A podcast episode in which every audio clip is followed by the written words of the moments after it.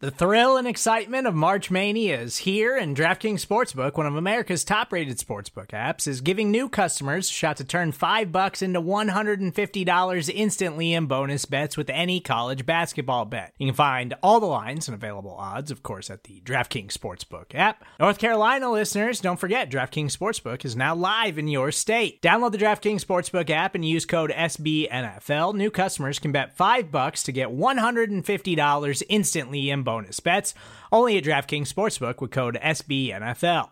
The crown is yours. Gambling problem? Call 1 800 Gambler or in West Virginia, visit www.1800Gambler.net. In New York, call 8778 HOPE NY or text HOPE NY. In Connecticut, help is available for problem gambling. Call 888 789 7777 or visit ccpg.org. Please play responsibly on behalf of Boot Hill Casino and Resort 21 plus age varies by jurisdiction. Void in Ontario. Bonus bets expire 168 hours after issuance. See DKNG.com slash B-ball for eligibility, deposit restrictions, terms, and responsible gaming resources.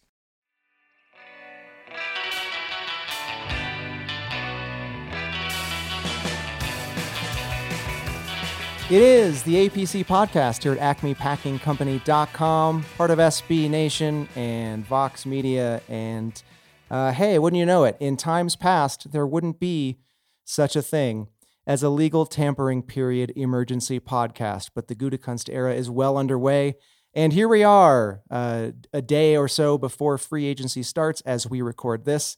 And there is need, need to disseminate news. Oh my God, I never thought it would happen but it's happened. And we are here, dear listeners, to talk it through with you. I am Zach Rapport at Zach Rapport. Follow the show at the APC Pod on Twitter. And I am joined, uh, I'm in Albuquerque, and I'm joined by Ben Foldy rocking it in, uh, in the New York studio uh, with Amber Watson engineering as well. Thank you, Amber. Hey, Ben, how are you?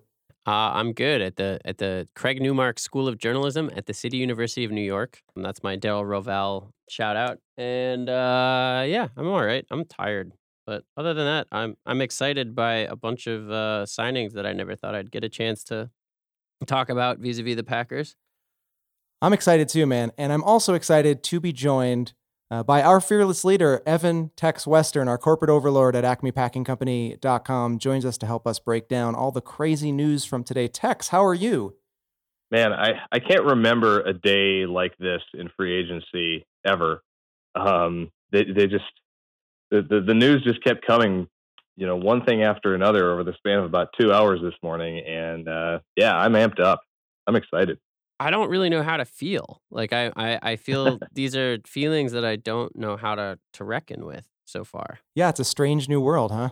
I mean, even I feel like even if I weren't a Packers fan, the, they're an interesting kind of signing, right? Like they're not they're not the biggest names, but they're really good team fits and they're really team friendly deals and they're really I mean, they're all pretty young, right? Like nobody's on the wrong side of 27 even i don't think. You're always talking about the right side and the wrong side of age. That's a real sticking point with you but well i mean it, it's like a cliff. That is true for for most people. That is definitely true. Why don't we uh, ben as you alluded to just sort of get right into it and, and break down sort of uh, the names the numbers the fit texas uh, graciously offered to, to join and help walk us through some of this as well. So before we get into uh, this, it is important to remind everyone that because NFL contracts are not fully guaranteed, you know, try not to get too hung up on sort of the big total number that you hear. A lot of the back end numbers are kind of essentially funny money, as friend of show Justis Mosqueda likes to say. But with that, we're going to start with Smith and Smith. We'll get we'll get the Smiths uh, out of the way here and start with former Ravens pass rusher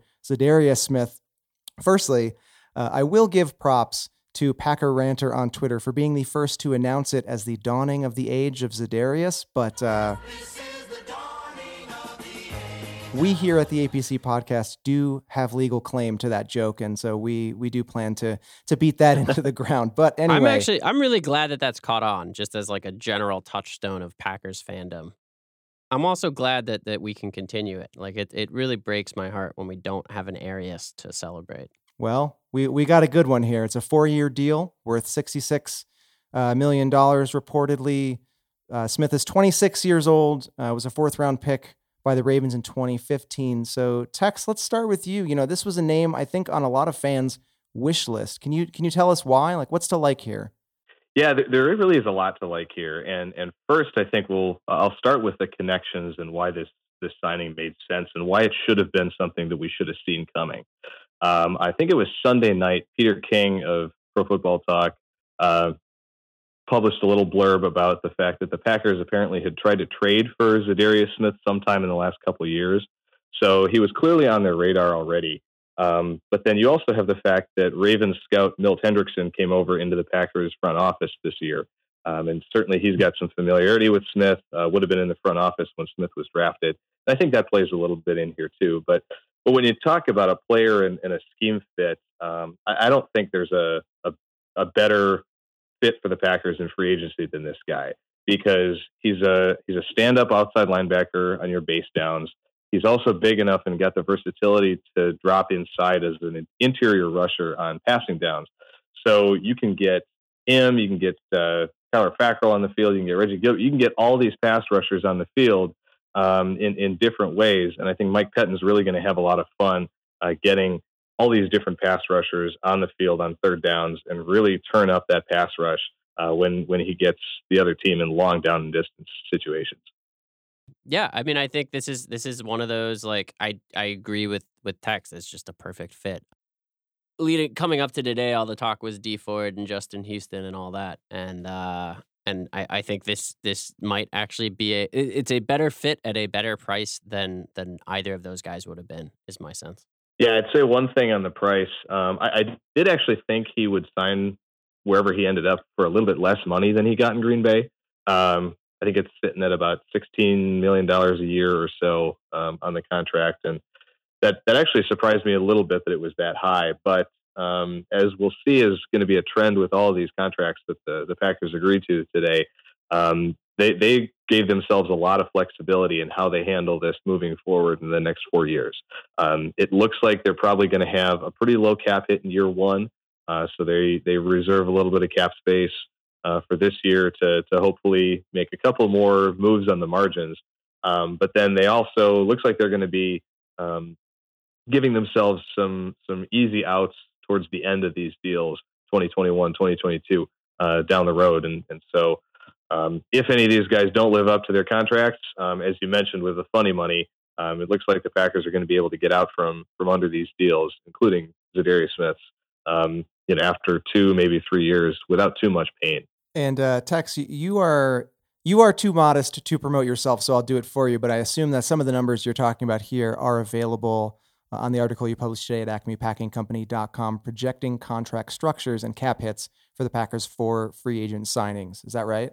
Yeah, I did. Uh, I took a stab at um, trying to project each of these four contracts, and and in the the last couple hours since I, I published that, um, it looks like we got some reported numbers for everybody except Za'Darius Smith. So um, I'd like to think I, I, was I did a pretty good job. Um, I actually overshot the 2019 cap hits for for all three of the other players. Um, so we've the Packers actually gave themselves a little bit more flexibility this year than I expected them to. Um, which again, that's that's kind of nice in the way they structured the deals helps out. But yeah, check check that. It's got it's got our um, my projections as well as uh, what we do know about all three of the other players' contracts so far, and we'll get to those shortly.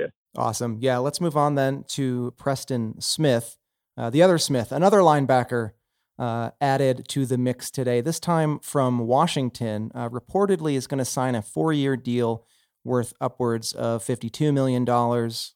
The 26-year-old uh, Preston was drafted 38th overall in 2015 by Washington and uh, in four seasons there, accumulated 24 and a half sacks and four interceptions. And uh, hey, that's not too shabby, Tex. What do you think about this move? Yeah, you know, Preston was the Smith that I kind of had my eye on early on in the in the, the free agency process as being a good fit. Um, and and he's he's just as good a run defender as he is a pass rusher.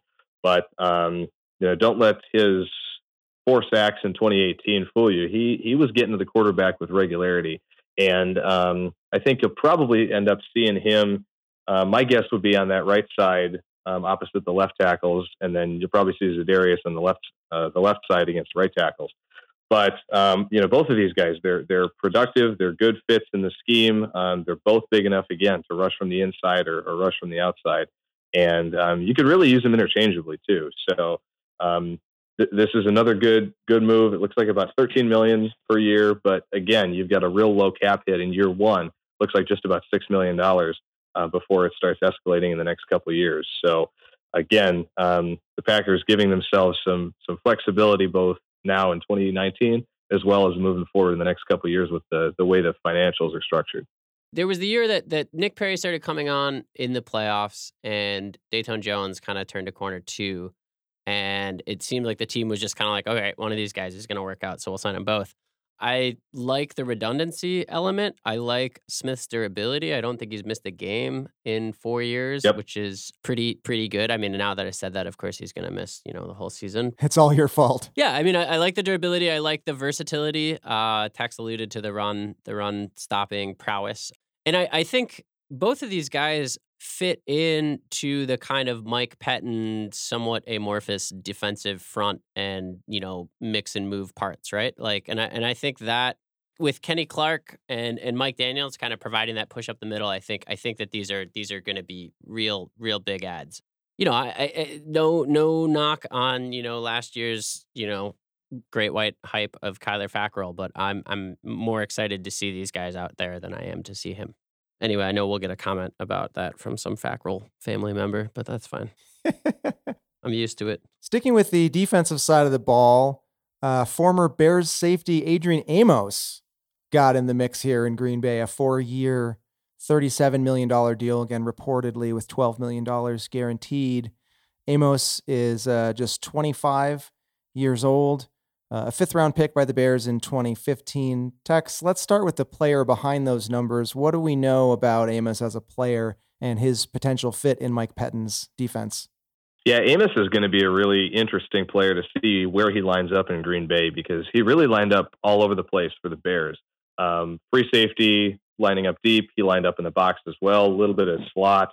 Um, and and again, this is another, I think, a great fit for what Mike Pettine likes to do. He likes to move his safeties all around the the field, um, and and he likes those interchangeable players who can play in different areas, so that uh, again you can keep the offense guessing. I think Amos fits that uh, that philosophy to a T. Um, he, he didn't have as many big splash plays as Eddie Jackson, his counterpart at, at the other safety position in uh, in Chicago. But I think what you see with him is you see a guy who takes good angles to the football. He doesn't miss a whole lot of tackles. Um, he might not make the big splash plays or the big hits, like let's say a certain recently departed uh, Packers safety who who left for Washington midseason last year but he gives you the consistency and um, you know and the, the just the, the, he makes the smart plays and he he helps everybody else around him look better and I think that's that consistency is what the Packers have needed at the safety position for for several years and uh, it looks like he's going to provide that. And and he's again another player who um, is consistently available too. He's only missed four games in four years. So that I think is is also a factor that the Packers are probably looking at.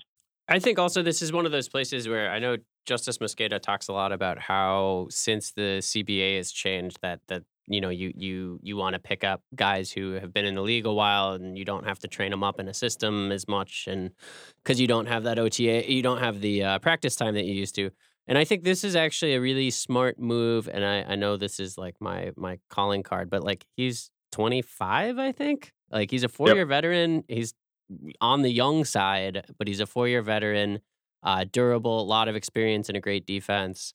Um, this is actually, I think, my favorite signing of the day. I haven't quite decided yet, but that's where I'm leaning towards. I think all told, when it comes to the defense with all three of these signings, you really free up yourself if you're Brian Gutekunst to go best player available in the draft. You don't need yeah. to necessarily lock in on one of these couple of pass rushers at 12 um, you don't really need to lock in necessarily a safety at, at 30 or 44. You can maybe wait on those positions if there's, let's say that, that you really value a tight end like TJ Hockenson highly. You know, now you've got the flexibility to go get him at just, just pull the trigger on him at 12 um, instead of, um, you know, feeling like you're pressured to take an impact pass rusher with that first pick. So, so setting this up um, down the road for the draft, I think um, these moves are going to have knock on impacts down the road in the next couple months. Knock on knock on wood.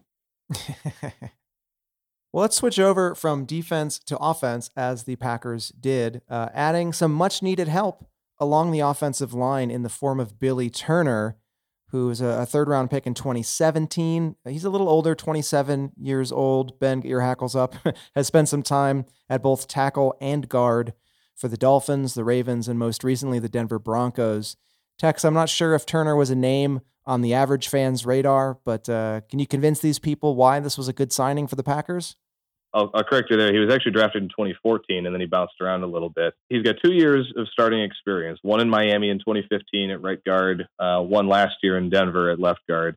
Um, around that, you know, in between there, he started, I think, two games in 2016. Um, got cut a couple times, like you said, moved moved teams, and then in Denver in 2017, he landed on injured reserve and missed most of the season. So, so you're really banking on um, him developing and having this this one real good year of, of production in 2018.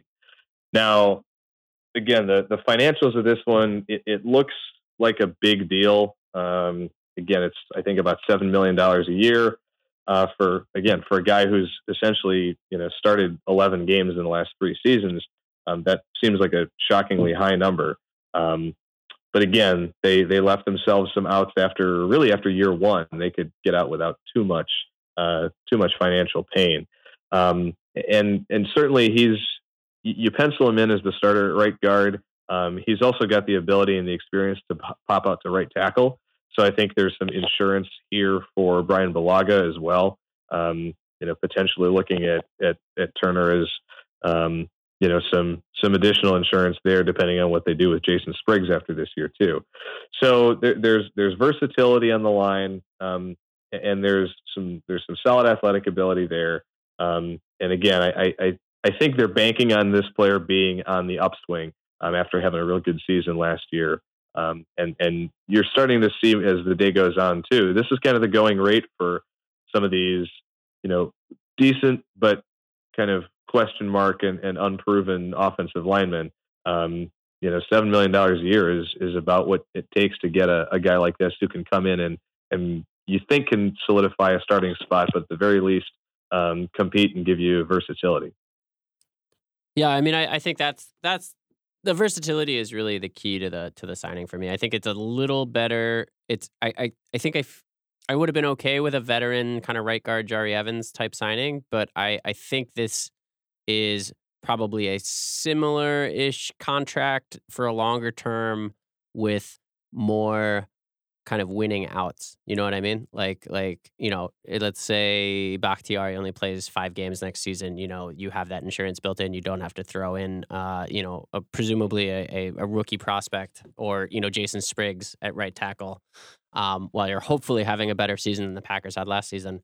Um, so I, I think the the kind of like Don Barclay kind of uh, you know wild card backup slash fill in wherever like I think that's that's a fine thing to throw money at for the offensive line and and I'm I'm I'm okay with this. I, I agree that it's the least exciting of the signings. Um, but um, I think anybody who watched the offensive line last season has to be excited about some prospect of improvement there. So especially guard. Yeah, and it, it really quickly in, in, in defense of my gaff there, the seven and the four are right next to each other on my keyboard. That's why I said 2017 instead of 2014. But uh, Ben, I would have to agree. It is both the it is both the the least sexy uh, of these uh, legal tampering period signings today, but as well just like something that I think was extremely necessary. And and Texas, you uh, alluded to uh, earlier, all of these signings, I think, put the team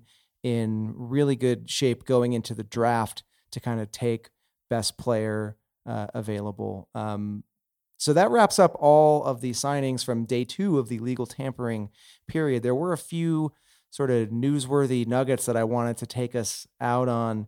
And uh, Tex, I'll start with you here. Nick Perry, it looks like he was informed that he will be uh, released I believe Rob Demovsky was the first to report that. Um, was this a surprise to you? What's your take? Not in the slightest.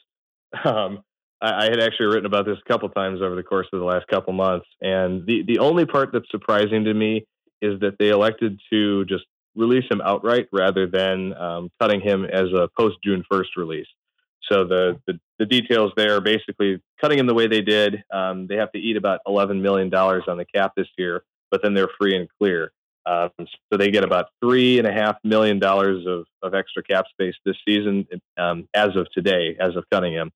Um, if they had cut him with that post June 1st designation, they would have saved about $10 million on the cap, but they wouldn't actually get to use it until June 2nd. Um, and then they would still have a little bit of uh, extra dead money in 2020. So it sounds like they just wanted to to get free and clear, get that little bit of cap relief now.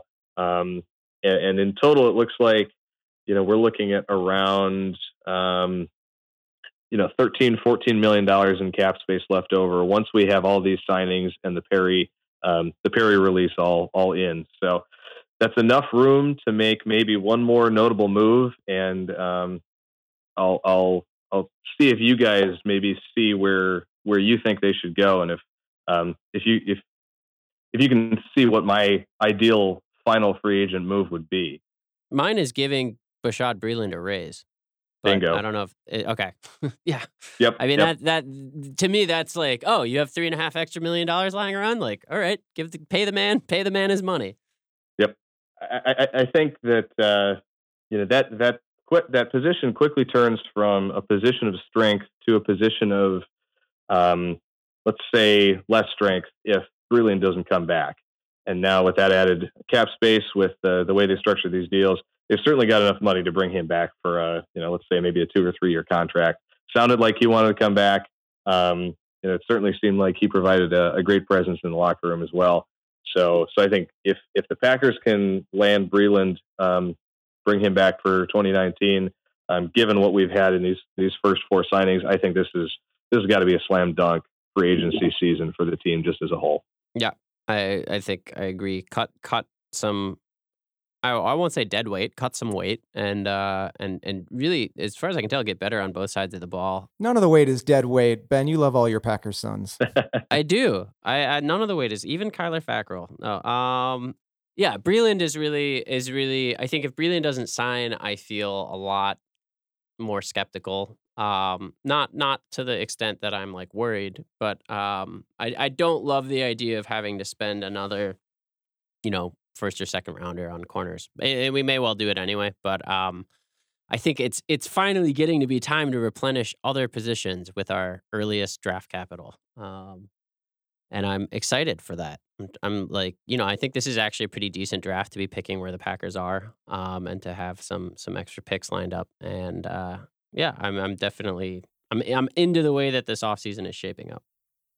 And we will have time in the coming weeks to really dig into all that stuff. But we have one more sort of newsworthy nugget that I thought was worth mentioning, and uh, that is Anthony Barr, uh, famous Vikings player Anthony Barr, infamous in Packers circles, uh, sort of agreeing in principle to a deal with the Jets, and then saying, "Psych, I'd rather go back to uh, Minnesota." And as I tweeted out, earlier today, Barr staying in Minnesota means that many Vikings fans can continue to celebrate what they view as their crowning achievement as a franchise, injuring a rival player. So that's cool. Tex, what's your take?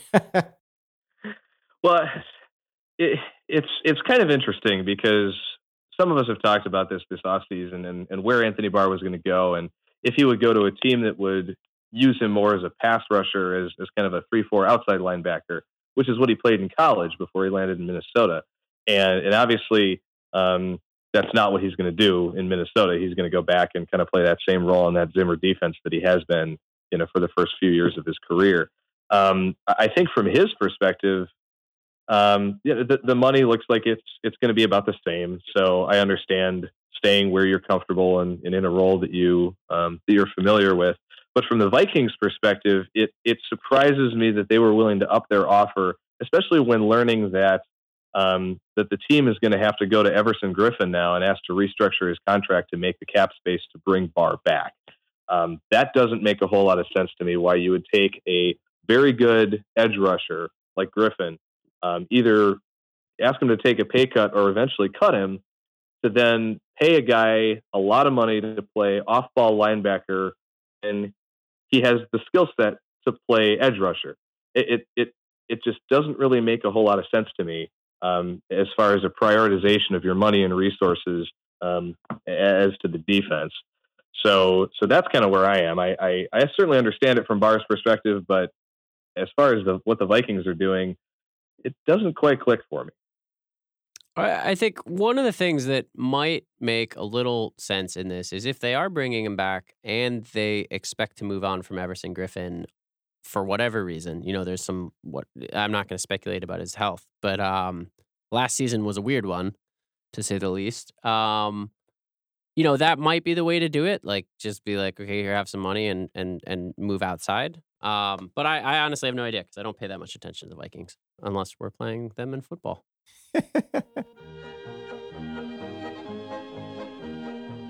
All right, guys. Well, I think that brings uh, brings us three and our listeners up to speed on, on the legal tampering period here, and uh, free agency hasn't even begun. Set to begin tomorrow as we record this Wednesday, 4 p.m.